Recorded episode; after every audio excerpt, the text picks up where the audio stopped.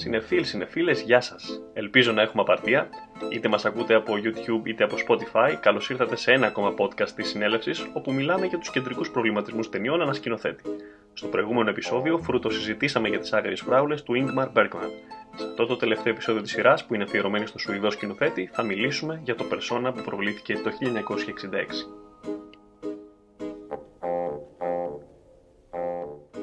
Σε σκηνοθεσία και σενάριο του Bergman, το Persona είναι η ιστορία της Άλμα, μιας νοσοκόμας, την οποία υποδίεται η Bibi Andersson, η οποία αναλαμβάνει τη φροντίδα της Elizabeth, την οποία υποδίεται η Liv Ullmann, μιας διάσημης ηθοποιού του θεάτρου, η οποία μυστηριωδώς παθαίνει αφωνία κατά τη διάρκεια μιας παράστασης. Η στενή επαφή τους δημιουργεί μια σχέση εξάρτησης, η οποία οδηγεί την Άλμα σε μια κρίση ταυτότητας και ύπαρξης. Στην ταινία αυτή, ο Bergman ερευνά τα τρίσβατα της ανθρώπινης ψυχοσύνθεσης, αυτή τη φορά όμως όχι με τρόπο εσχατολογικό όπως στην 7η σφραγίδα, ούτε νοσταλγικό όπως στις άγριες φράουλες, αλλά κάνοντας μια βαθιά τομή στο είναι της ύπαρξής μας. Για να το κάνει αυτό όμως, αναδεικνύει τη σύγκρουση ανάμεσα στο είναι και στο φαίνεστε, την αλήθεια για τον κόσμο και το ψέμα, το συνειδητό και το υποσυνείδητο. Ως προς το τελευταίο, ο βαθμός σουρεαλισμού στο έργο είναι αρκετά υψηλός ευθύς εξ αρχής, όταν βλέπουμε μια σειρά ασύνδετων νοηματικά εικόνων να περνάνε μπροστά από τα μάτια μας φευγαλαία. Όπως ακριβώς είχε κάνει και ο Buñuel με τον Salvador Dalí στον Ανδαλουσιανό σκύλο το 1929. Ο ίδιος ο Bergman άλλωστε είχε περιγράψει την ταινία του αυτή ως ένα ποίημα σε μορφή εικόνας που πραγματεύεται τη μετάβαση από την ατομική ύπαρξη στη μη ύπαρξη. Πράγματι, ο τίτλος του έργου είναι μια αναφορά στα αρχαιοελληνικά προσωπία που χρησιμοποιούσαν οι άντρες ηθοποιοί στο θέατρο για να αποδώσουν την αναλλαγή συναισθημάτων. Ο Bergman επιλέγει να δώσει στη μία από τις πρωταγωνίστριές του το επάγγελμα της ηθοποιού. Μια ενασχόληση που είναι συνυφασμένη με το να κρύβεις το πραγματικό σου πρόσωπο και να υποδίεσαι κάποιον άλλον που δεν είναι ο εαυτός σου.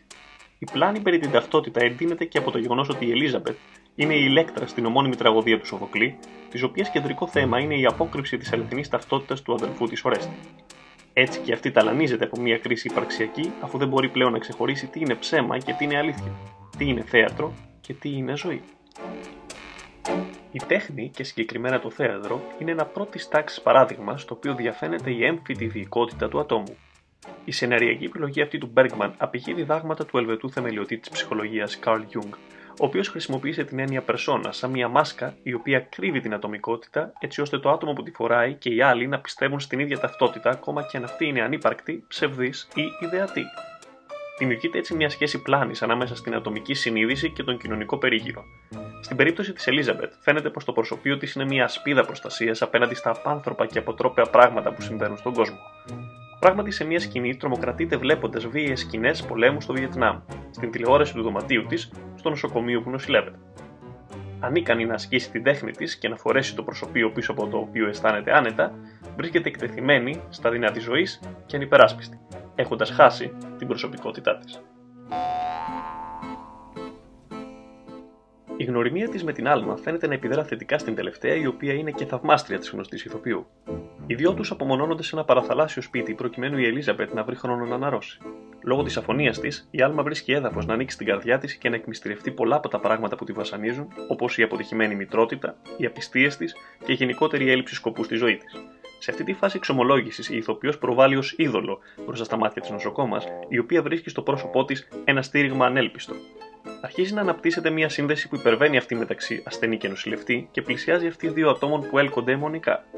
Ο Bergman χρησιμοποιεί στο σημείο αυτό πολλά close-up πλάνα με έμφαση στα πρόσωπα και στα χέρια των γυναικών. Ειδικότερα, το μοτίβο των χεριών επαναλαμβάνεται αρκετές φορές κατά τη διάρκεια του έργου και αποτελεί ως μια εσωτερική κραυγή των γυναικών να βρουν επαφή, κατανόηση και λύτρωση η μία από την άλλη.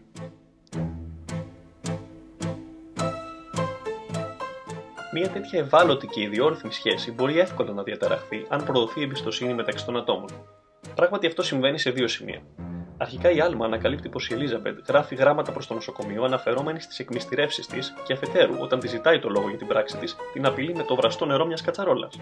Ενστικτωδώς, η Elizabeth αναφωνεί μη, και έτσι έχουμε την αποκάλυψη πως έχει ξαναβρει τη φωνή της, αν ποτέ την είχε χάσει. Από το σημείο εκείνο, οι δύο προσωπικότητες φαίνεται να αφομοιώνουν η μία την άλλη σε βαθμό που πλέον να θεωρούνται ένα πρόσωπο. Πάνω στην έξαρση και τη σύγχυση της ταυτότητάς της, η Άλμα φαντασιώνεται ότι συναντά το σύζυγο της Elizabeth, τον οποίο υποδίεται ο πολύ αγαπημένος του Bergman Gunnar Björnstrand, με τον οποίο κάνει έρωτα. Σύντομα, η ταυτόχρονη παραμονή των δύο στον ίδιο χώρο καταντάει αφόρητη και η Άλμα αποχωρεί.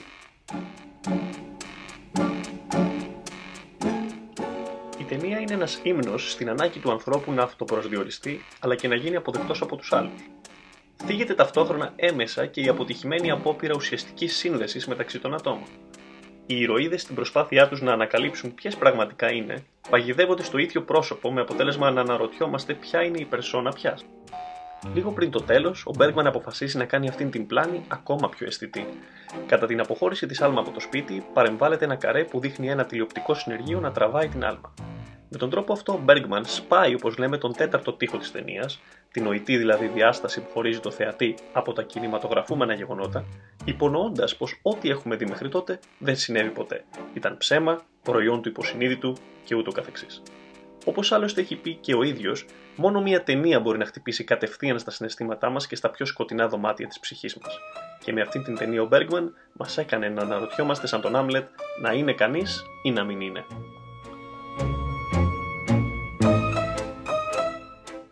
Μία ακόμα ενδιαφέρουσα ανάγνωση της ταινίας εστιάζει στην τότε θέση των γυναικών, οι οποίες καλούνται να παίξουν διαφορετικούς ρόλους στην καθημερινότητά τους, όπως της μητέρας, της συζύγου, της ερωμένης, της φίλης, της εργαζόμενης, αλλάζοντας κάθε φορά προσωπία και περσόνες σε μια εποχή που ο φεμινισμός δεν ήταν στα καλύτερά του.